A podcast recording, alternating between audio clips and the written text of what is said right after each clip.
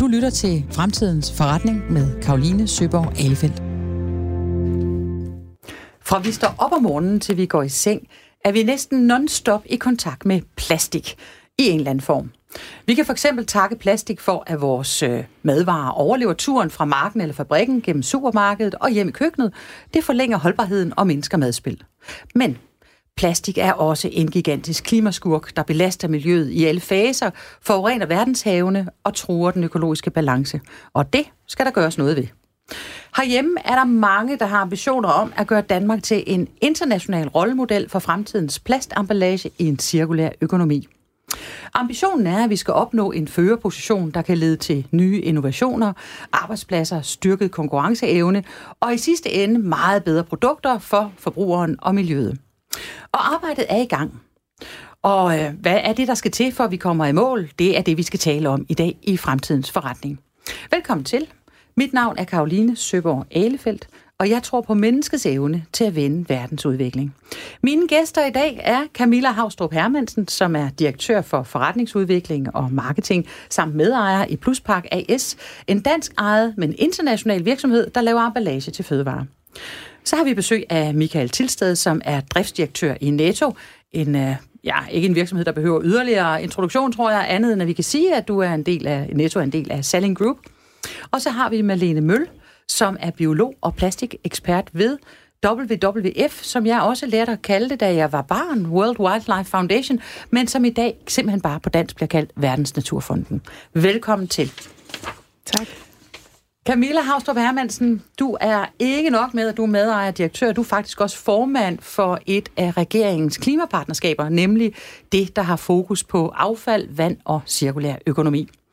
Den 16. marts skal partnerskaberne aflevere deres bud på indsatsområder, og jeg ved ikke, om du vil fortælle os øh, noget om, øh, hvad du vil sige øh, der, mm, bare et par detaljer. Er det noget, jeg kan lokke dig til?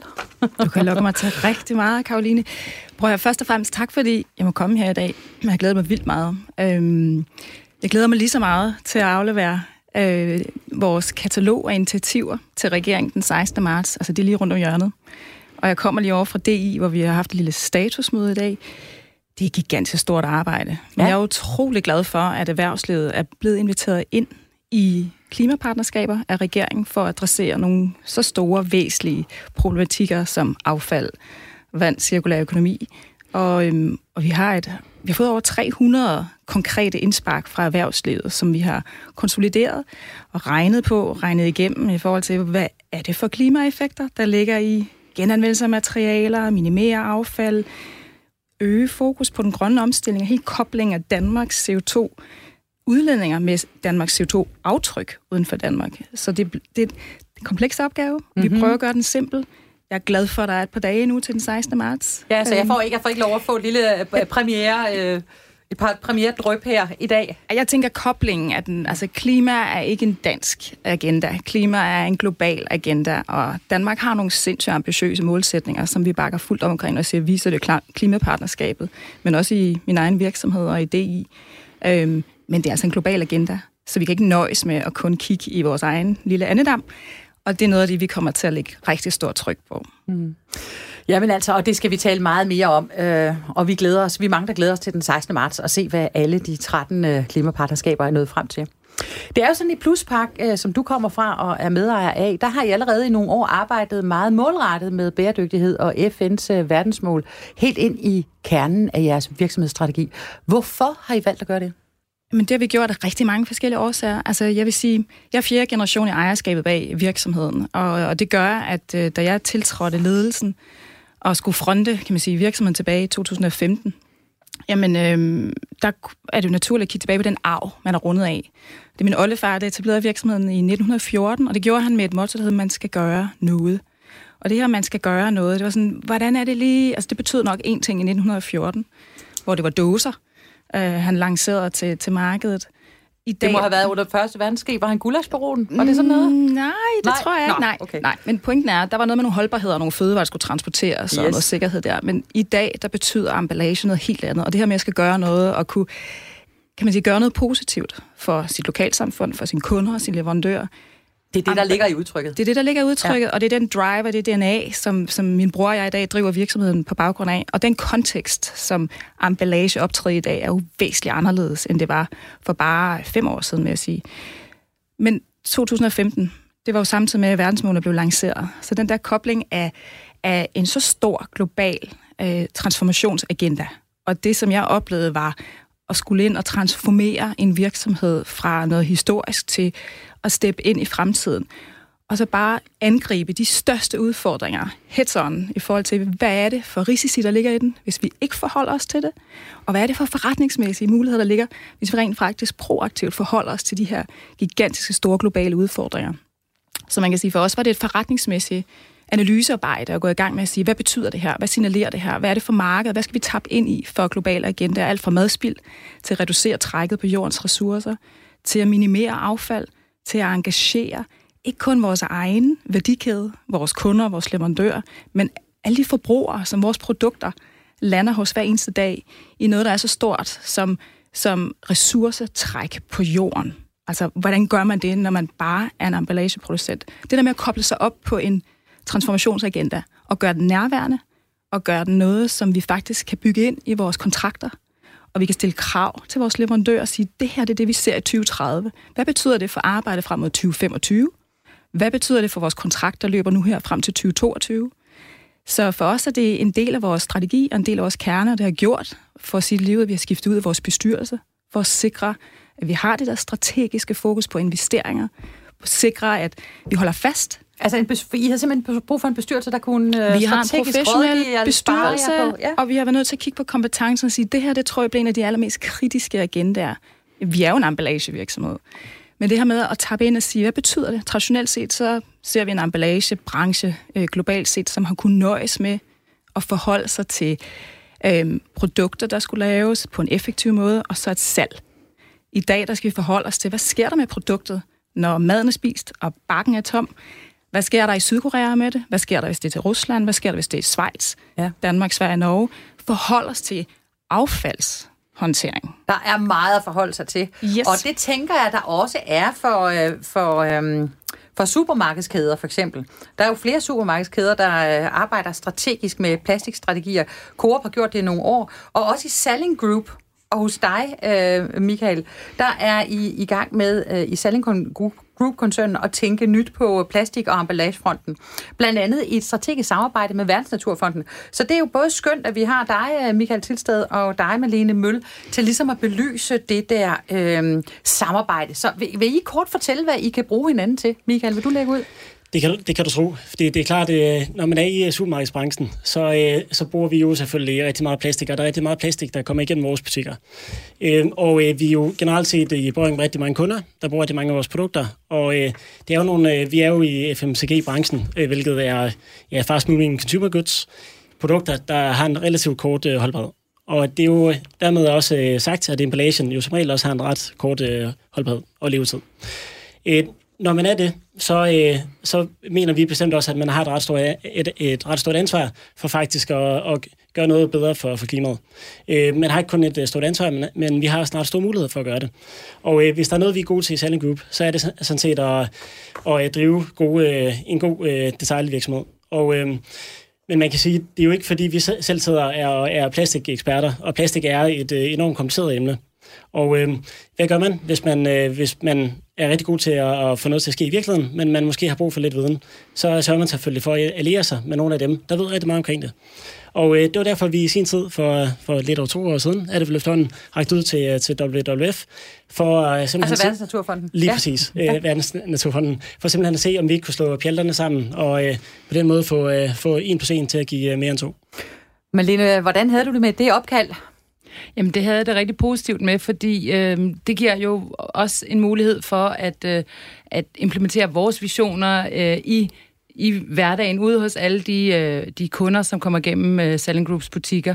Øhm, jeg havde det også rigtig godt med at gå ind i et, et konstruktivt dialog og samarbejde med Selling Group, fordi at vi øh, sammen fik taget ansvar både øh, før og efter detaljledet, fordi øh, Selling Group øh, er jo, som Michael siger, en, en supermarkedskæde, og, øh, og de kan gøre det, de nu kan. De har varer i butikkerne, og vi gik ind med den øh, overbevisning om, at der skulle også være en Selling Group-butik i morgen. Øh, men hvordan kunne vi så gøre den øh, som den bedste spiller i den cirkulære økonomi? Og derfor så har vi hjulpet Selling Group med også at se, hvad er det, de øh, sourcer fra, altså hvilke krav skal de stille til deres leverandører, men også hvilke krav øh, spiller de ind i, når, når deres produkter bliver til affald efterfølgende. Og så er det jo sådan, at vi som Verdensnaturfonden også har kontakt med de spillere, der ligger før og efter detaljledet, øh, både øh, konkret med, med affaldshåndteringsvirksomheder for eksempel, men også politisk øh, for at se på den her cirkulære økonomi. Og øh, når man skal drive en, øh, en god forretning, som, som de gør i Selling Group, jamen så, øh, så er det det, man er specialist i. Men det, vi kan bidrage i sådan et partnerskab, det er at gå, gå op i et højere plan og se, jamen, hvor, hvor passer den her... Øh, øh, den her virksomhedspartner ind i, i den store billede af den cirkulære økonomi. Og vi har jo oplevet, at alle vil gerne cirkulær økonomi, men man står og venter på ham før og efter en mm. i, øh, i øh, hvad kan man ja, sige, værdikæden. Det er sådan en ja. ja, det er nemlig en stoleleg, fordi det er det, vi er vant til fra den lineære økonomi, hvor vi stod på linje, men nu skal vi stå og holde sammen. Og lige nu står vi og venter på, hvem er det, der tør at være det første led i en kæde, men der er jo ikke en start på en cirkel. Og det er det, vi så prøver at hjælpe øh, med at, at bringe Selling Group ind som en spiller, der er ud over sit eget led i kæden, men også som, som øh, implementerer nogle af de, øh, de råd, som vi også kommer med, når vi snakker med affald, eller snakker med øh, politikere, eller snakker med øh, leverandører af produkter, for eksempel. Mm-hmm. Nu øh, har min øh, øh, skønne journalist øh, Anna lige været ude og købe sådan en, øh, en øh, kulde, eller en agurk her, øh, der er, kommer i øh, et plastik øh, chatek. Jeg ved ikke, man kan høre det. Jeg står lige her og famler lidt med den. Øh, der er danske flag over det hele, og øh, vi skal tale lidt om, er det her en øh, god løsning, og hvad kan øh, alternativet måske være til sådan noget, Michael Tidsted? Hvad, hvad, hvad siger du til, til det her? Det er ja. sådan, de fleste af os møder en agurk, ikke? Nede i supermarkedet. Det er helt korrekt. Det, der, det er en helt almindelig agurk, pakket ind i, øh, i plastik, som man ser i, øh, i nærmest alle supermarkeder. Og øh, jeg tror, inden jeg lige kommenterer på, om, øh, om det er godt eller skidt, så, så tror jeg også, det er vigtigt at sige, at øh, når det er, vi sælger et produkt, så, øh, så, er, der, så er det selvfølgelig ikke øh, kun plastik, vi, øh, vi skal kigge på. Og øh, når vi også taler klima, så er vi jo også nødt til at øh, for, for det første lige tage stilling til, hvor det egentlig vores sådan, største bidrag er på det, øh, det negative side til, til klimaet og i forhold til CO2-forbrug. Og øh, det er det bare ikke plastik, der kommer op som, øh, som det første emne. Det er det i stedet for madspil. Det er det, øh, det at producere produkter, lad os bare tage en agurk, den skal jo øh, sås, den, den skal vandes, den skal dyrkes, og den skal høstes, den skal transporteres, og nok også transporteres igen. Og så havner den måske, hvis vi er heldige, i, i, i en af vores butikker. Der bliver brugt rigtig meget energi øh, øh, på at, at få den her agurk ud i vores supermarked. Og hvis det er, vi så ender med at smide den ud, så er alle de ressourcer jo sådan set spillet. Ej, må jeg sætte lidt tal på der? Fordi, det kan du tro. Undskyld, jeg afbryder. Det er simpelthen fordi, jeg er helt enig, og der er mange, der ikke kender de fakta. Vi ved, at selve produktionen af en fødevare koster måske i virkeligheden 70 procent af det samlede CO2-aftryk af den færdige fødevare, der ligger ude i jeres forretning, for eksempel agurken. 20-30 procent det er distribution og køling og opbevaring. Og så har du ligesom de sidste 1, 4, 5 procent tilbage, som er selve emballagen. Så hvis man kigger på det samlede CO2-aftryk af en fødevare, så er emballagen 1-5 procent. Og det er jo plasten, du taler om, Karoline. Så der er et eller andet med lige at få perspektivering. Ja, men, og det er meget, meget spændende. Men, vi har også, øh, der, der, der er, øh, det er lidt ligesom, vi har lavet en hel udsendelse om øh, flyskam. Ja. Øh, og da vi gik lidt til det og så Den på, at danskerne, at danskerne faktisk... Øh, udleder i snit med alle kollektive øh, udledninger omkring 19 tons om året i forhold til øh, ifølge Concito, og så er det faktisk kun øh, et af de 19 ton, der har at gøre med, øh, med flytransport. Så kan man jo også sige, Nå, hvorfor er det så det, vi fokuserer på? Men sådan er det jo ofte. Det er det, vi, øh, det, vi kigger på, er det, vi øh, taler om. Så nu kigger jeg lige på dig, Malene, og, øh, og spørger dig, når du nu rådgiver øh, Selling Group og, og Netto her, hvad, øhm, hvad gør du så i forhold til emballage? Vi er jo, tror jeg, vi hurtigt kan blive enige om, jo glade for, at der ikke er madspil. Men kunne man forestille sig et alternativ til det her materiale? Ja, altså i vores rådgivning med, til Selling Group omkring emballageprincipper, så starter det allerøverst med at sige, behøver vi overhovedet en emballage til det her produkt? Øh, det er det allervigtigste at, at, at, at stille sig for øje. Øhm, og, øhm, og det kan der være øh, forskellige grunde til, at man behøver. Der er fødevaresikkerhed og, og fødevareholdbarhed øhm, jo rigtig essentielle. Øhm, så vi har en, øh, sammen med Salling Group en stor reduktionsagenda. Behøver vi hovedet den emballage? Når vi så ser, jamen det gør vi faktisk, fordi det hold for længere holdbarhed, nu snakker vi om en agurk, øh, jamen så kigger vi på, om den emballage så har et liv efter den her emballage. Kan vi øh, genanvende den her emballage? Og hvis den kan genanvendes, jamen kan den genanvendes til en ny emballage. Vi vil gerne øh, nå det mål, at det plastik, som Selling Group skal bruge i morgen, det er det, som de satte ind i deres butikker i går. Så det er sådan det uh, kodex, som vi har arbejdet ud fra. Og der må man sige, ja, øh, agurkeemballagen lige i den her øh, situation, den kan faktisk godt genanvendes. Så er det jo mit arbejde, når jeg ikke rådgiver Selling Group, det er jo at gå ind og arbejde politisk med, bliver den så også genanvendt? Får vi en reel udnyttelse af de her ressourcer? For det er det, der er enormt essentielt. Øh, Selling Group, som jeg sagde før, kan jo kun gøre det, de nu kan i deres detailbutik, men men der er andre spillere, som så kan sørge for, at de tiltag, som der kommer i virksomhederne, faktisk kommer ud og spiller ind i den store agenda. Og det er igen ledende i den her cirkel i det cirkulære økonomi. Men øh, jeg vil godt udfordre, om, øh, om øh, fødevareemballage altid kun er øh, en meget lille del af en øh, fødevares aftryk, fordi øh, de her tal, som, som vi hørte før, det er jo meget generaliseret, og det gælder altså også, så man tager alle fødevarer i en, for eksempel i en selling group butik, øh, og det er jo også entrecôte bøffer fra Argentina. Det er klart, at sådan en bøf har et meget højt aftryk i forhold til dens øh, emballage, mens øh, gulerødder fra Samsø har et meget lavt øh, aftryk i forhold til emballage. Så der er altså nogle produkter, hvor det ikke er helt sande tal, og det skal vi også udfordre, for så skal vi sige, kan vi faktisk levere vores varer på andre måder, så vi ikke behøver en emballage. Så er vi jo tilbage ved agurken, fordi ja. den her agurk, den er dansk. Det står der ja. i hvert fald på den her plastikpose, den er nede i. Så kan vi gøre det bedre her, Michael? Altså, jeg, jeg synes jo, øh, jeg synes, at det, det er godt, at vi vil lige vende tilbage til agurken, fordi øh, det, man kan gøre med en agurk, det er, at hvis man, øh, hvis man bruger plastik til at emballere den, så kan man faktisk forlænge holdbarheden for, og det er måske øh, lidt øh, øh, det største interval, men fra 3 til 14 dage. Det er jo ret markant, og det betyder, at vi kan spare øh, verden for at producere rigtig mange agurker ved at øh, benytte os af plastikemballage. Det er både fordi, det selvfølgelig er en barriere, og, og, og det er det både øh, under transport, det er det også i supermarkedet og hjemme ved forbrugeren, og så øh, har det sådan set også den egenskab, at det kan, det kan holde lidt på safterne i agurken, og dermed øh, bevare nogle af egenskaberne i produktet. Så der er faktisk noget positivt ved øh, plastik. Lad os øh, lige der. høre et lidt øh, anderledes indslag i fremtidens forretning om netop plastik. Plastiktallerkener, plastikbestik, plastikkartoner og plastikslæg. Plastik er vor tids største hit. Og plastik i pink og plastik i hvidt. Du kan plastik til alt og smide det ud, og det er blevet beskidt. Oh!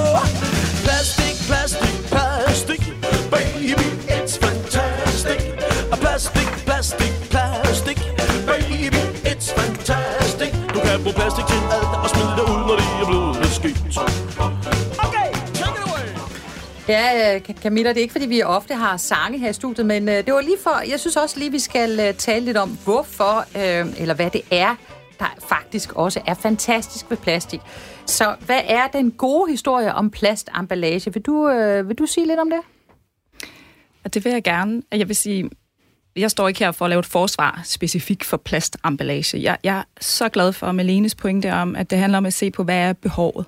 Emballage skal kun bruges der, hvor det er nødvendigt, og hvor der er en forretningsmodel, der retfærdiggør ud fra fakta og fornuft, at her der spiller emballagen en positiv rolle. Nogle gange er det plastmaterialet, som er det mest miljøvenlige og klimavenlige valg. Andre gange er det andre materialer. Så det her det handler om at kigge totalt usentimentalt på, kan, hvad hvordan er kan du reelt ikke... det mest miljøvenlige. Og det er bare nogle gange plast. Plast er let. Plast er utrolig billigt. Det kommer jeg tilbage til, fordi det er ikke nødvendigvis godt. Men plast kan faktisk erstatte nogle materialer, som vejer mere, når det skal transporteres over meget lange afstande, og derved reducere CO2-aftryk i transportsektoren for eksempel. Du kan kigge på fly. Vi var inde om fly skam før. Du siger, du har haft et program om. Jamen plast er faktisk med til at gøre mange øh, transportmidler meget lette. Nu er vi tilbage til emballage. Men det samme princip. Nogle gange er plasten så fremt, at den kan genanvendes. Som minimum genanvendes efter brug, eller måske endda genbruges på produktniveau, så kan plasten være en rigtig god og effektiv løsning. Så det her, det handler om at måske udfordre os selv på at trække følelserne ud af den her debat. Den er meget følelsesladet nogle gange, med rette. Men når vi kigger faktuelt på en enkelt emballage, så kan plast faktisk være det mest klimavenlige valg. Det er noget af et, et statement, øh, Malene. Hvad siger du til det? Jamen, det siger jeg øh, egentlig, øh, det vil jeg gerne bakke op om, øh, og det er jo også det, øh, vi gør blandt andet i vores samarbejde med Selling Group. Vi siger, jamen, er det her øh, det, det klimamæssige mest positive emballage? Men der er også et andet miljøaspekt af plastik, øh, øh, og det er jo øh, plastik, der tabes som ressourcer, tabes ud i naturen. Og det var jo den allerførste, kan man sige, øjenåbner, da vi begyndte at se det rundt omkring i miljøet, øh, så begyndte vi at snakke om, hvor er det egentlig, at øh, vi er gået galt i i øh, den her værdikæde, der er plastikemballage. Og det, øh, det kommer vi ikke udenom. Selvom at, at vores agurk holder længere osv., så, videre, så har vi også et andet øh, miljøaftryk end øh, CO2 med, med plastikproduktion og plastikhåndtering. Og det er vi nødt til at tage meget alvorligt. Og det... Øh, Ja, det gør vi selvfølgelig i Verdens Naturfond, og det ved jeg også, at de to virksomheder, der er repræsenteret her, har på sinde. Men det er jo også øh, ikke nødvendigvis i deres hænder, øh, at, at, øh, og det er derfor igen, at, at ledene skal spille sammen, ikke? fordi øh, man kan producere det, og man kan sælge det, men så, så er det jo sådan set ud af ens hænder. Øh, og hvilket ansvar har man så for den emballage, øh, der ender ude i miljøet? Øh, hvis man for eksempel laver øh, to-go-emballage, sælger to-go-måltider, øh, jamen har man så som producent et ansvar for, at, øh, at man lukrerer på den her to-go- og convenience-kultur, vi har Og hvad synes du om det? Dykket. Har man det? Ja, det mener jeg bestemt, man har. Øhm, det, er jo, det er jo et økonomisk øh, marked, man udnytter, og det vil sige, at det er også nogle... Øh, øh, ja, så sætter man sit præg øh, øh, på, på det marked, hvor ens, ens øh, emballage og ens produkt kommer ud og bevæger sig. Øh, så vi øh, ser, at det her udvidet producentansvar er en meget, meget vigtig spiller, både i Danmark, men særligt også globalt, at internationale virksomheder, for eksempel danske virksomheder, som producerer til udlandet, øh, tager ansvar for, er der øh, en bortskaffelsesmulighed for min emballage i det land, det kommer frem til. Og det skal vi jo også tænke over i Danmark. Og der kan man altså, der kommer nogle EU-direktiver, øh, som netop peger på, at der skal udvide producentansvar på al emballage, og det er uanset hvilket materiale Og det betyder, at man også skal ud og tage ansvar for de andre led i ens øh, værdikæde, ikke? og ens ja. underleverandører osv. Ja. Ja. Altså, det er jo sådan, øh, at størstedelen af verdens plastproduktion jo bruges til emballage, som er det, vi også taler mest om i dag. Alene i Danmark bruger hver af os omkring 160 kilo emballage om året. 160 kilo, det er ret meget. Og det betyder så også, at plastemballage er en af de affaldstyper, der oftest ender ude i naturen og i havet. Men Lene, der findes sådan en... Øh, Øh, jeg har lært det er en myte, men jeg øh, skal, nu skal jeg jo spørge eksperten, nu, øh, nu om, om det er fakta, fakta, for eller fakta. Vi hører jo, at der er sådan nogle plastikøer ude i Stillehavet. Jeg har sådan et helt billede af, hvordan de der plastikøer ser ud. Så nu man nærmest kan gå hen over helt tørskoet, og de består af plastikposer, der er filtreret sammen. Hvad er, øh, hvad er sandhedsværdien i det, og, og hvad er i det hele taget myter og facts i forhold til den her klimaproblematik øh, og plastik? Ja, altså plastikøerne øh, er jo egentlig, nu skal jeg passe på, hvor jeg skubber det hen, men det er jo faktisk en journalist, der opfundet det øh, udtryk. Og det var for at øh, visualisere og problematisere det her, øh, den her problemstilling før der var nogen, der overhovedet havde fået øjnene op for det. Så havde man brug for noget, der var rigtig billedligt, som journalister godt kan lide at måske forsimple tingene lidt. Men det har i hvert fald fået snakken i gang. Der er ikke håndgribelige øer ude i verdenshavene. Øh, jeg har selv sejlet meget på Stillehavet, netop for at dokumentere plastikforurening og der er masser af plastik derude, men det ligger ikke samlet i et koncentreret område, som du siger, man kan gå tørskoet henover, eller plante sit flag, eller samle op med en stor fejemaskine. Det er ikke sådan, det fungerer. Men der er nogle havstrømme, som, øh, som koncentrerer alt det plastik, der flyder rundt derude, og det sidste sted, det ender, det er i midten af de tre store oceaner. Der er en nordlig og en sydlig i Atlanterhavet, der er nordlig og en sydlig i Stillehavet, og så er der også i det indiske ocean. det er simpelthen havstrømmene, der gør det. Så det er allerældste plastik, det der har været i havene aller længst tid, det ender derude i en høj koncentration. Men når man, som jeg har gjort, sejler igennem det, øhm, så ser du nogle gange større stykker. Så sidder du, øh, du ved, der er 10.000 km til Hawaii og, eller den nærmeste kyst, og så kommer der en sneskovl eller en øh, vasketøjsko sejlende forbi. Det er det, det scenarie, scenariet, men hvis du stopper båden og kigger ned, så er det sådan en slags konfetti, altså en slags minestronesuppe af plastik. Det er det, der er øh, øh, det reelle scenarie. Og det er egentlig vigtigt for mig også at sige, fordi det øh, slår også den myte ihjel, at vi kan rydde op. Vi kan ikke rydde op på nogen funktionel eller øh, biologisk hensigtsmæssig måde i det plastik, der ligger i verdenshavene. Og det er også rigtig vigtigt, fordi det, det vil vi jo gerne i Verdensnaturfonden som miljøorganisation, vil vi gerne rydde forureningen op. Men med den her øh, øh, forureningstype, så er det ikke der, vi ser, at vi har den største miljømæssige øh, effekt. Det er simpelthen at stoppe plastik for at ende i naturen. Altså vi stopper nu, og så må vi på sigt finde en innovativ måde at få det ud af, af, af miljøet, der allerede er der. Men når, der er jo estimater af, hvor meget plastik, der ender i havet årligt, og det er et sted mellem måske øh, 4 eller øh, 12 millioner tons. Altså det er utrolig store mængder.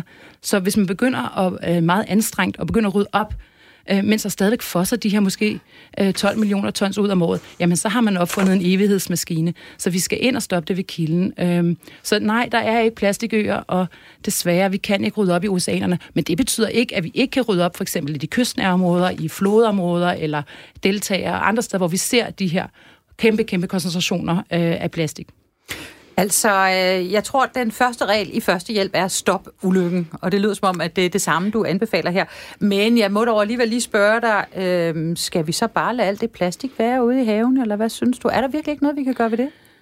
Øh, jo, der er rigtig gode løsninger, og man kan sige, jo tættere vi kommer på kilden, jo mere effektiv bliver vi i vores indsats. Og nu er det her jo et forretningsprogram, så kan vi godt lide at få, få noget for pengene. Og man får altså mere oprydning for pengene, øh, hvis man starter tættere på kilden. Og det kunne for eksempel være at gå ind i havneområder, delta eller flodområder, som, som er udløb fra mange byer, eller fra meget, øh, altså et stort opland af forurenere. Der vil man kunne øh, lettere, eller få fat i mere plastik for en mindre indsats.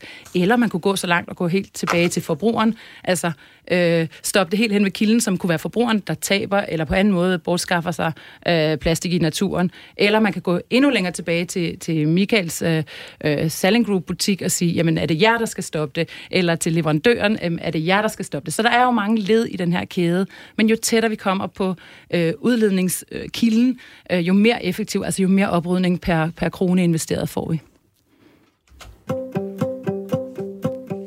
Lytter til Fremtidens Forretning med Karoline Søborg Alefeldt. I dag taler vi om øh, plastik, og det gør jeg sammen med mine gæster, som er Camilla Havstrup Hermansen, direktør for forretningsudvikling og marketing, samt medejer, faktisk fjerde generation har vi lært i dag, af Pluspark AS, en dansk ejet international virksomhed, der laver emballage til fødevarer. Så har vi besøg af Michael Tilsted, som er driftsdirektør i Netto, som er en del af Selling Group, Øhm, og så har vi besøg af Melene Møl, som er biolog og plastikekspert ved Verdens Naturfonden. Jeg øhm, øh, havde besøg af Connie Hedegaard øhm, for et par udsendelser siden, og hun sagde, ingen virksomheder gør noget af filantropiske årsager. Det skal kunne betale sig. Er det sådan, I tænker øh, i Netto, øh, Michael, når I går i gang med at, øh, at tænke i, at I skal gøre noget ved det her plastik? Tænker I også, at det her det kunne blive til en god forretning? Altså, jeg vil sige, det er absolut ikke der, hvor vi starter. Øh, for som jeg sagde før, så, som, øh, så stor en øh, detaljkæde som vi er, så har vi et kæmpe ansvar, men vi har også en kæmpe mulighed for faktisk ved at gøre noget ved den klimakrise, vi alle sammen står og kigger frustreret ind i. Og jeg tror, at vi er, vi er rigtig mange personer, der er i Selling Group, og mange tusinde af vores medarbejdere, der enormt gerne vil prøve at udnytte den her mulighed til faktisk at gøre noget ved det. Fordi jeg tror, vi er alle sammen forstår over, at der nok ikke sker nok, som det er nu ude i verden. Så hvis vi bare kan gøre en lille del i vores virksomhed, så tror jeg, at vi vil være enormt tilfredse med det. Med det sagt, så er det klart, at øh, når man laver sådan noget her, så for det, øh, vi for alvor kan få snebolden til at rulle, så vi er jo selvfølgelig også meget interesseret i at bidrage til, at det også kan blive en god forretning. Fordi øh, hvis det bliver det, så er det, øh, så er det ikke kun os, der gør det. Så er der også flere, der får lyst til at gøre det. Og så er der flere og flere, der får øh, lyst til at bidrage til den her fest. Og øh, vi er også afhængige af, at der er mange andre, der finder på bedre øh, løsninger, nye teknologier, der kan bidrage til, at vi også bedre kan lykkes med øh, vores mål. Og hvis vi, hvis vi er med, med til at gøre det til en god forretning, så bliver det bare nemmere at få dem til at bidrage til det. Så noget, noget af det, vi også skal meget ud af, det er jo også, at øh, vi er meget støttende overfor, når kunderne er også er meget kritiske over for os. Øh, og vi har mange, der skriver ind til os omkring, hvorfor bruger I plastik på, på agurken? Lige der er det måske lidt, øh, ja, forfejlet kritik. Så siger du, det arbejder vi på, siger du så? Et, ja. lige, lige med agurken, der giver dem nu det, det, det faktuelle svar. Men, øh, men ellers så, så er vi jo rigtig glade at se, at forbrugerne de går rigtig meget op i det. Fordi jo mere de opspørger det, og jo mere de lægger det øh, til grund for de valg, de træffer, når de er ude at købe ind, og når de heller ind, øh, øh, hvad det, vælger indkøbssted, jo, øh, jo mere pres kommer der også på os, og jo bedre forretning bliver det også for os at gøre det. Og igen, så får vi også snebolden til at rulle. Så øh, igen bare for at opsummere, at det er absolut ikke derfor, vi gør det, men det er noget, øh, der kan være med til at få, øh, få det til at gå stærkere. Ja. Øh, Camilla, øh, Fjerde generation i en virksomhed. Øh, du vil også sat i verden for at tjene penge. Er der penge i den her omstilling? Ja, det skal der være. Ej, forstå mig ret. Det er sådan noget, altså det er egentlig et, et mærkeligt rammeværk, fordi jeg ser det som en bunden opgave. Mm. Det her er ikke et spørgsmål om, om man vil den grønne omstilling. Altså jeg ser det som et vilkår for os alle sammen. Fremtidens forretning, som vi taler om i dag, er bundet op på at tage nogle miljømæssige hensyn, nogle klimamæssige hensyn. Mange har gjort det gennem en overrække. Hvis jeg så lige dobbeltklikker på verdensmål 12, som er et af de verdensmål, vi har særlig fokus på, så synes jeg, det ligger... Og hvad er det nu, det er? Ja, lige præcis. Det handler om at sikre øh, at tage ansvar for en ansvarlig produktion. Altså mm. det har vi gjort i alle årene, ellers kunne vi ikke have en forretning i dag. Men den anden del af verdensmål 12 er også at muliggøre et ansvarligt forbrug.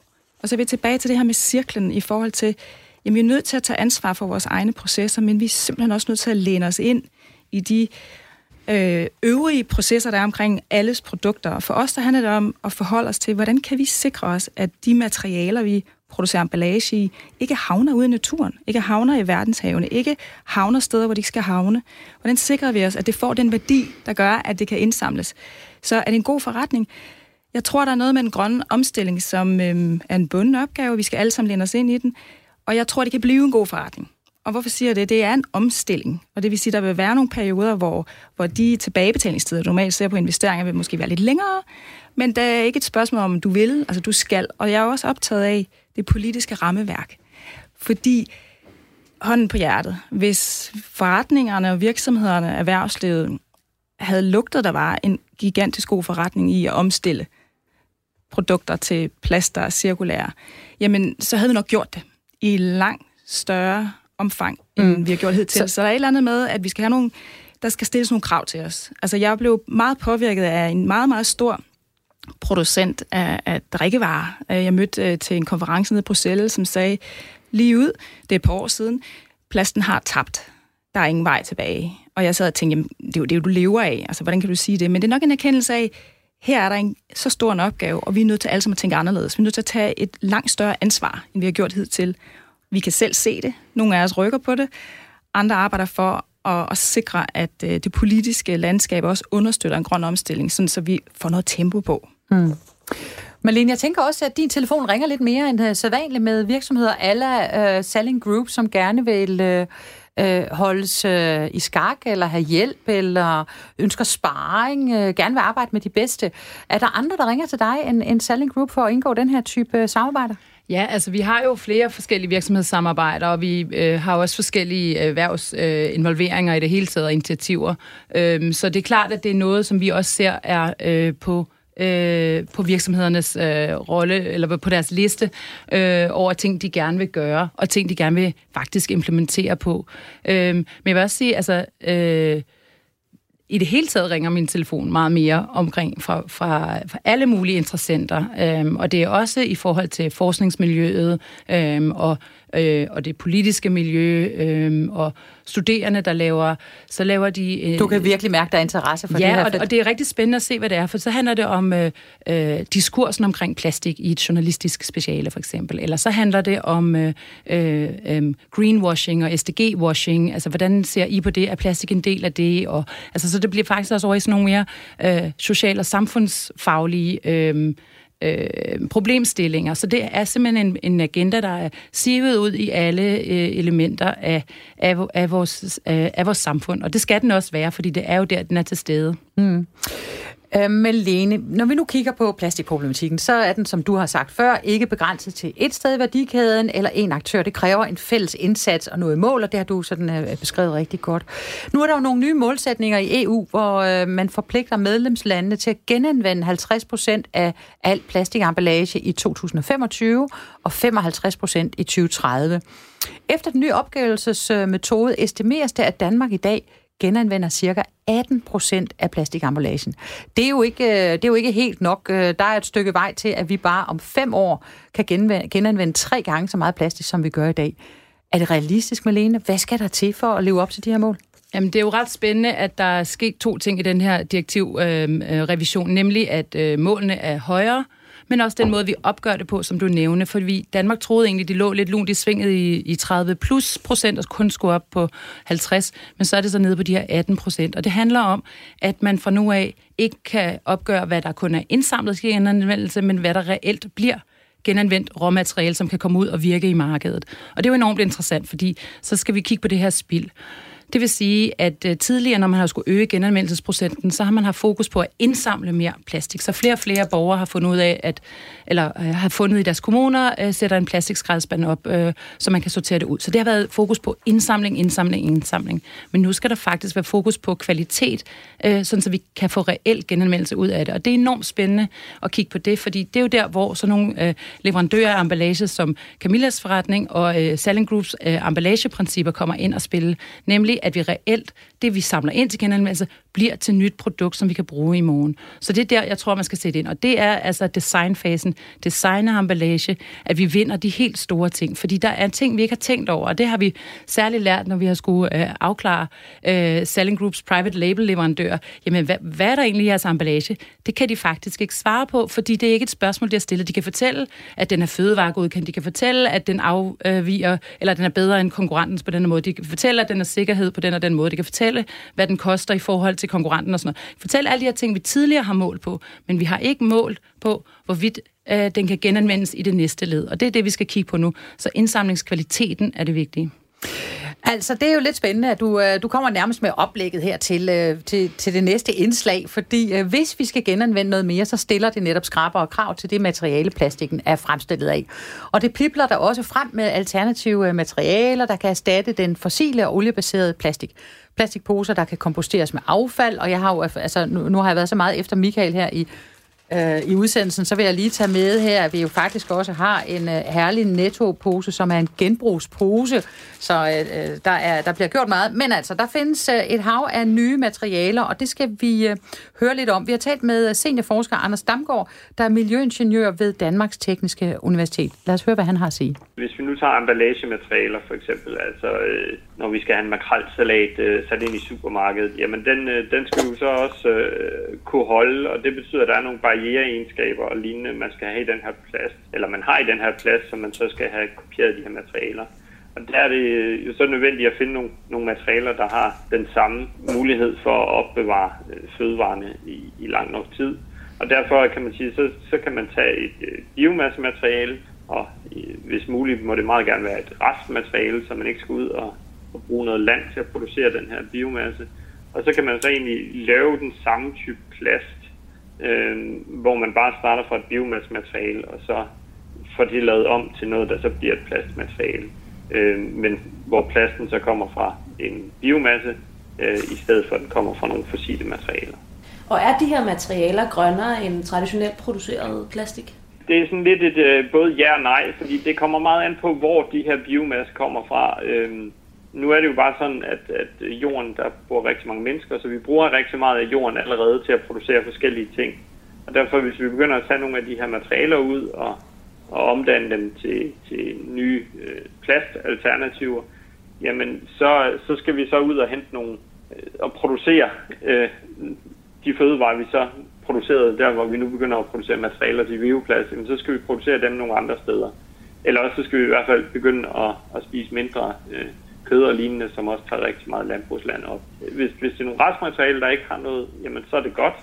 Men hvis vi skal ud og i gang med at fælde regnskov for at gøre plads til, at man kan dyrke sukkerrør, for at vi kan så tage de her sukkerrør og så få lavet øh, øh, øh, olie på basis af det, jamen så, øh, så er det nok ikke den, øh, den rigtige vej at gå. Og med dit kendskab til, altså hvor langt vi er i processen med at kunne genanvende mere og, øh, og benytte os af materialer, der er mere bæredygtige end plastik, altså hvor, hvor er vi hen på, på sådan tidslinjen? I forhold til plast er, er vi ikke så langt endnu. Der øh, er det måske 20 procent, der bliver indsamlet til genanvendelse. Øh, men, men man kan sige, når vi kigger på alternative materialer til plasten, så er det måske også bare, at vi skal sige, at det er måske alternative plastmaterialer, Altså meget af den plast, vi, vi producerer i dag, er egentlig ikke designet til at blive genanvendt. Og der er det egentlig bare, at man, man skal øh, sådan, altså, række ud til producenterne og sige, måske kunne vi gøre mere for at lave øh, og vælge at bruge nogle plastmaterialer, der er lettere at genanvende. der er selvfølgelig andre steder, vi kan bruge sådan noget som øh, papir og pap hvis, øh, til, til indpakning, hvis det ikke er noget, der, der skal have de funktionaliteter, som plasten øh, byder, jamen så kan det være et udmærket alternativ. Der skal vi så bare også huske, at papir og pap har også en, en påvirkning, så hvis det er nogle væsentligt større mængder, øh, man skal bruge, jamen, så er det ikke nødvendigvis meget bedre for klimaet. Ser du for dig en, en fremtid engang, hvor at vi slet ikke bruger plastik? Jeg tror, jeg tror, det er meget, meget, meget langt ude i fremtiden. Øh, jeg, jeg ser nok mere en, en fremtid, hvor vi er blevet væsentligt bedre til at, at sørge for, at de øh, plastprodukter, vi bruger, de bliver recirkuleret, øh, og forhåbentlig også, at vi genbruger øh, flere materialer direkte Øh, jeg, jeg tror, vi skal huske, at, at plasten har, en, øh, har nogle egenskaber, som er rigtig svære at kopiere. Og, og, og derfor er det vigtigt, at det er nok øh, mere, at vi, vi sørger for, at vi håndterer plasten på den rigtige måde, øh, så den ikke ender ud i havene, men at den ender med at blive til, til ny plast. Det sagde miljøingeniør fra DTU, Anders Damgaard, til øh, Anna Rigas. Og nu er vi jo kommet til øh, det sted i den her udsendelse, som jeg holder næst af, nemlig her har vi en problematik, og jeg har tre spændende gæster i studiet, og nu skal vi lige kigge lidt på, hvad er de særlige potentialer for Danmark og danske virksomheder, når det kommer til det her med omstilling. Camilla, nu øh, sidder du der med som formand for, øh, for et, et klimapartnerskab og kigger på cirkulær økonomi og sådan noget. Kan du se, at der er nogle særlige potentialer for danske virksomheder her og for Danmark som sådan? Ja, det kan jeg. Og det kan jeg af flere årsager. For det første så er vi i Danmark øh, øh, en fantastisk evne til at samles omkring nogle meget store, vigtige agendaer.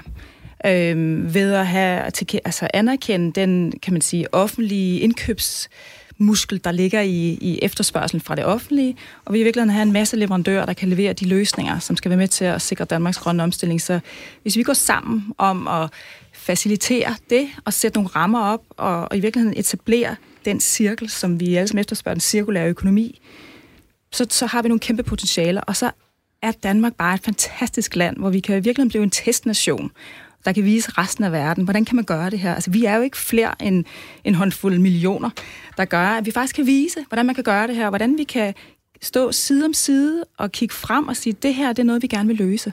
Hvordan gør vi det? Lad os prøve at slå pjalterne sammen, slut cirklen, blive enige om, det her det kræver systemisk tænkning, kræver nogle store, langsigtede investeringer, og vi kan faktisk samles om det som en agenda i sig selv.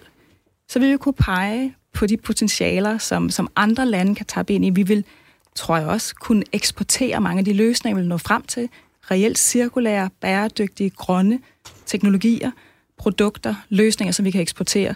Så jeg, jeg tror helt ærligt på, at der er et kæmpe potentiale for danske virksomheder det her. Malene, hvad siger du? Ser du også øh, nogle muligheder for øh, danske virksomheder, eller er der et særligt dansk øh, potentiale i den her omstilling? Altså, jeg synes i hvert fald, at vi skal se på, øh, at netop som Camilla siger, vi er et lille land, så vi har ret meget styr på, at vi i vores øh, plastikproduktion, så importerer vi enormt mange råvarer. Og så har vi en øh, plastgenanvendelse, hvor vi eksporterer enormt meget plastik. Det virker jo, øh, ja, og ginokket. Ikke? Altså, kunne vi ikke investere i at holde de ressourcer på den danske jord, og, eller i hvert fald i vores nærområde, øhm, og, øhm, og på den måde sikre øh, en kvalitet i det her genanvendte materiale. Sådan så, fordi der er rigtig mange dygtige plastproducenter i Danmark, øh, som bruger øh, øh, miljørigtig teknologi osv., altså virkelig øh, positive øh, øh, producenter, men de importerer alt det her fossile øh, det, vi kalder jomfruelige råmaterialer. Jamen, og så samtidig med... Jomfruelige råmaterialer? Ja, ja, altså nogle, ja. som kommer direkte fra, øh, fra fossil- øh, og petrokemi-industrien. Øh, øhm, men og så har vi så kommunerne, der eksporterer alt det her affald, fordi vi ikke har øh, affalds- eller ja, plastik øh, øh, oparbejdelse i Danmark. Og de gør det efter bedste evner, efter be- bedste øh, beskub, kan man sige. Men der kan vi virkelig med en, en ambitiøs politisk øh, øh, indsats faktisk indfange en masse materialer, i stedet for at blive afhængig af det her. Og det betyder også, at, at producenter i Danmark faktisk vil have en, en, for, en stabil forsyning af, af råmaterialer. Sig mig, Michael, når nu du sidder der i øh, Netto og er driftsdirektør øh, og kigger på denne her øh, agenda, øh, ser du så, at der er nogle særlige øh, potentialer i, altså ligger der nogle forretningsmæssige muligheder i det her også? Ja, det vil, det vil jeg klart mindre gøre. Øh, for man kan sige, jeg synes jo også, at noget af det gode, der er ved Danmark, det er, at vi, øh, vi er også et samfund, hvor der er en masse øh, personer og forbrugere, der også er, eller der er meget villige til også at, at lade deres pengepunkt tale. Og øh, vi har jo set det mange gange, øh, senest med blandt andet økologi, hvor det jo også er forbrugerne derude og virkelig øh, bakker op omkring, at de gerne vil have nogle, øh, nogle sundere fødevarer. Og det er de også øh, villige til at betale for. Det tager nogle gange lidt tid, men øh, de skal nok komme der.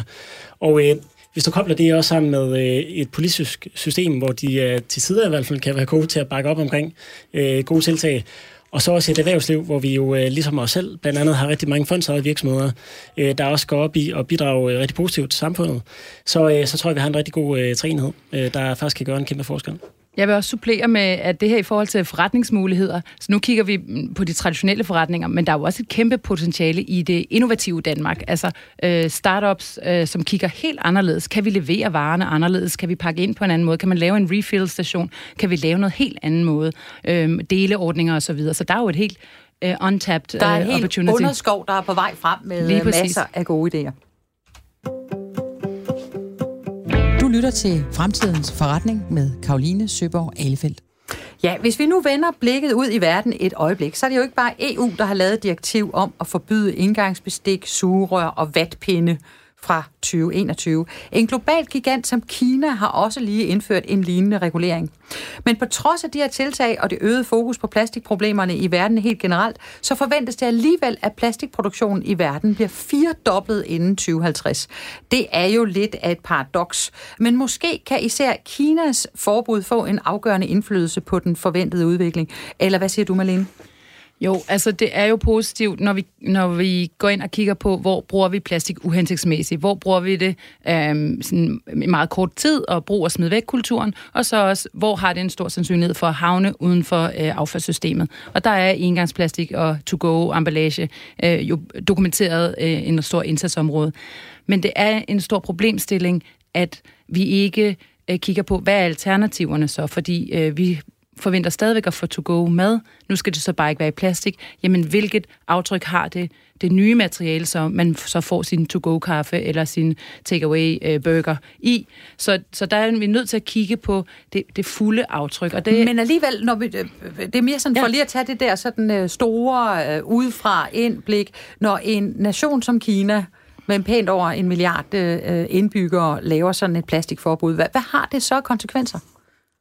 Jeg går ud fra, at det er positivt nyt det er positivt nyt i forhold til at reducere, hvor meget plastik øh, fra to-go-emballage, der ender i naturen. Helt sikkert. Og det er netop, når det er sådan en stor spiller, øh, så bliver det rigtig mange tons.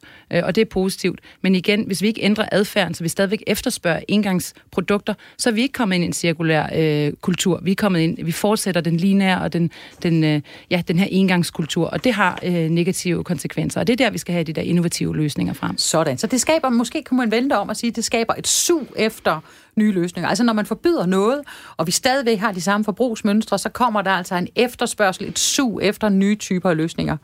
Sådan kunne man i hvert fald prøve at kigge på det. Nå, men som vi har været inde på i dag, så er det her med den grønne omstilling noget, der altså både kræver handling, men også tålmodighed. Så nu kunne jeg godt tænke mig at spørge jer tre, hvad I ønsker jer for den nærmeste fremtid, som kan hjælpe til med at skubbe på udviklingen. Hvor skal der sættes ind, og hvem skal øh, gøre noget? Camilla, hvad, øh, hvad kunne du ønske dig? Der, er- der, er- det er en ønskerunde, denne her, så du kan sådan set ønske dig hvad som helst. Hvad kunne du tænke dig? Jamen, det er fantastisk. Jeg, jeg ønsker mig simpelthen så meget. Men øh, du bad mig om at vælge, og mm. i virkeligheden så øh, jeg ønsker mig, at regeringen i Danmark anerkender den her kobling, der er mellem cirkulær økonomi og den grønne omstilling i, kan man sige, klimaperspektiv. Jeg ønsker, at man anerkender det paradigmeskift, der ligger i at sætte systemer op til at fagne en cirkulær tankegang. Og det handler lige præcis om at både koble forretningen op med forbrug, og ikke tænke og fortsat holde fast i den her lineære produktionstankegang og den lineære forbrugstankegang. Og det lyder vildt flippet, når jeg selv producerer emballage, men der er kun den vej. Altså fremtiden for mig at se er cirkulær. Så det, du ønsker dig, er Jamen, det er, at regeringen anerkender potentialet i en cirkulær økonomi. sådan. Tak skal du have. Malene, hvad ønsker du dig?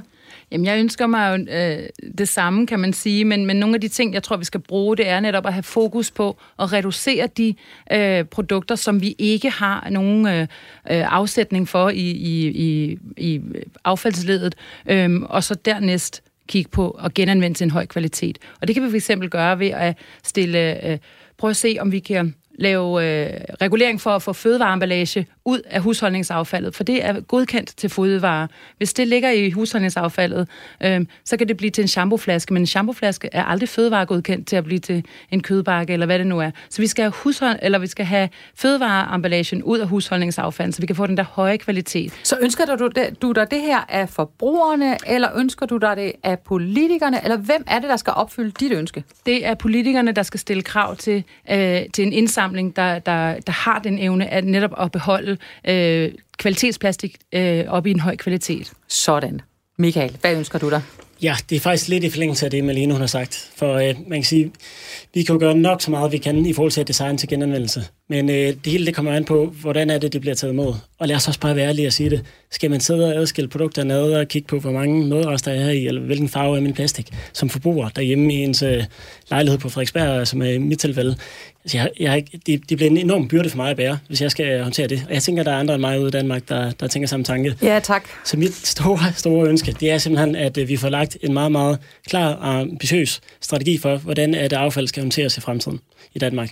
Og teknologierne, de er der, sådan så vi skubber byrden fra forbrugerne og ind til øh, den, den centrale affaldssortering. Øh, så det, altså, teknologien er der. Det handler bare om, at vi skal være villige til at lave en investering, committe os til det, og så også skubbe lidt fremad. Og øh, hvis politikerne skulle mangle, mangle finansiering, så kunne man jo dykke lidt ned i nogle af de afgiftskroner, vi betaler som forbrugere for plastikposerne, som de sætter op her på næste. Ja, jeg kan huske, at jeg sad i Coops bestyrelse for, for uh, 10 år siden, og øh, uh, vi ville også gerne prøve at sætte øh, forbruget af plastikposer ned, så vi blev bare ved med at sætte, øh, sådan husker jeg det i hvert fald, øh, det var en disclaimer, men at prisen på, øh, på plastikposer op, det havde absolut på det tidspunkt ingen øh, påvirkning på øh, forbrugerne. Det, det, det har sådan en påvirkning nu. Det har det nemlig. Det har det. Nu begynder der at ske noget. Det, det er dejligt det det, at se. Og det er ja. kun rigtig positivt. Det er meget positivt. Nå, det var tre ønsker til politikere, så jeg håber virkelig, der var nogle politikere derude, der lyttede med.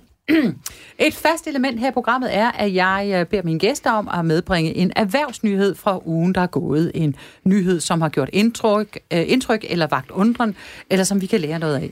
Camilla Havstrup Hermansen, hvad har du med? Jeg... Jamen, nu har jeg læst børsen her til morgen, og det gælder vel også. På forsiden, der står øh, vores klimaminister og anerkender, at den grønne omstilling, den er hverken let eller gratis. Og jeg tænker, at det, øh, det er jeg rigtig glad for, at han sætter et bord på. Og øh, dertil kommer, at jeg selvfølgelig er enormt nysgerrig på de forskellige perspektiver, der bliver delt øh, i, på tværs af, af, af mediebranchen i Danmark. Men jeg står her med et perspektiv også fra børsen, hvor der står, hvad koster det at nå målet? Når vi sætter barn så højt, så øges risikoen for, at virksomheder udkonkurreres. Og så er der en, ligesom nogle holdninger til, hvem skal betale? Og jeg tænker, at det, jeg, det, der forstyrrer mig, men som jeg er utrolig glad for, at vi nu begynder at talsætte, det er, jeg tror, at det er utopisk at tro, at den grønne omstilling er gratis. Præcis. Så vi er nødt til at forholde os til, at der er nok ikke nogen af os, der går fri af at investere i den grønne omstilling. Og nu har vi også en, en klimaminister, der siger, at det bliver nok ikke gratis. Og ja. det er jo en vigtig nyhed. Jamen, det synes jeg faktisk, ja. det er. Og, og også fordi, altså, vi, det her, det handler, altså, jeg tænker, at tiden er forbi i forhold til kun at tænke lobbyisme på tværs af erhvervsorganisationer. Mm. Altså, for mit ståsted, der kan det være en udfordring at sige det, men det, tiden er løbet fra det. Vi er nødt til at forholde os til. Det her kræver nogle investeringer. Langsigtede strategiske investeringer for Danmark, for Europa og for vores industrier, hvis vi stadigvæk gerne vil have nogle arbejdspladser, og vi gerne vil have noget forretning. Så vi skal alle sammen lænde os frem i den her. Det er ikke gratis. Og jeg er bare glad for, at vi begynder at tage hul på det. Sådan. Så det var en børsenforside. Malene øh, Møl, hvad har du øh, med til os? Jamen, jeg har også lidt spørsen, og jeg selvfølgelig stopper jeg lige ved forsiden. Og det, jeg tænker, når klimaministeren siger, at øh, det bliver rigtig dyrt, og det, bliver, det er ikke nemt, og nu koster det også penge. Det, som der støder mit øje, er, hvad koster det at lade være? Fordi Sådan det er ikke med i de her beregninger øh, i forhold til, øh, øh, hvad taber vi af det, vi kalder økosystemtjenester. Alle de her ting, som vi ikke kan genoprette, når vi forsurer vores verdenshave, når vi ødelægger vores øh, drikkevand, øh, når vi forskubber klimabalancen osv. Hvad koster det at lade være? Det skal med i det regnestykke. Sådan. Og Michael Tilsted, har du også uh, læst uh, børsen, eller har du uh, noget andet med til os? Jeg har sørget mig også at læse børsen. det har jeg. Og uh, ja. jeg har læst den i går og dykket lidt ned i en uh, kronik, der hedder Robotter og genbrug gør Danmark grønt. Mm-hmm. Og den handler egentlig i bund og grund om, at det er vores, øh, vores forsyningsskade, som vi kender den i dag, hvor vi måske øh, ringer ned til Kina, for dem til at producere det under de vilkår, de nu har. Så sender de det op, måske med skib, til Danmark, og så bruger vi det. Og så øh, sender vi øh, de her produkter, om det er telefoner, fjernsyn osv., til øh, forhåbentlig noget genbrug, men ellers til, til forbrænding. Den her artikel handler egentlig omkring, at øh, der er jo teknologi derude, det eksisterer allerede, der egentlig gør, at vi i Danmark kan, kan faktisk begynde at øh, få flyttet produktionen til Danmark igen, så hvor, hvor vi faktisk på grund af robotter og anden form for teknologi kan gøre det lige så effektivt, lige så billigt, som de gør det i Kina, men bare meget, mere, øh, meget, mere, øh, eller meget bedre for klimaet. Og øh, det er lidt tilbage til det, jeg også sagde i forhold til, øh, til mit ønske til, øh, til regeringen, og det er, der findes så meget teknologi derude. Rigtig mange af svarene øh, findes faktisk derude. Det kræver bare, at vi øh, sætter noget handling bag ordene. Så lad os gøre det. Og så kom vi så langt. Tak øh, til mine gæster, som i dag var Camilla Havstrup Hermansen, direktør for øh, Pluspak AS, og Michael Tilsted, driftsdirektør i Netto, og Malene Møl, som er biolog og plastikekspert ved Verdens Naturfonden. Programmet her kan genhøres i aften kl. 19.05 på, her på Radio 4, og ellers tilgængeligt på podcast, når det passer dig. I redaktionen er Anna Rigas og Lene Jul. Mit navn er Karoline Søborg Adefeldt, og jeg er tilbage næste torsdag med endnu en udgave af Fremtidens Forretning.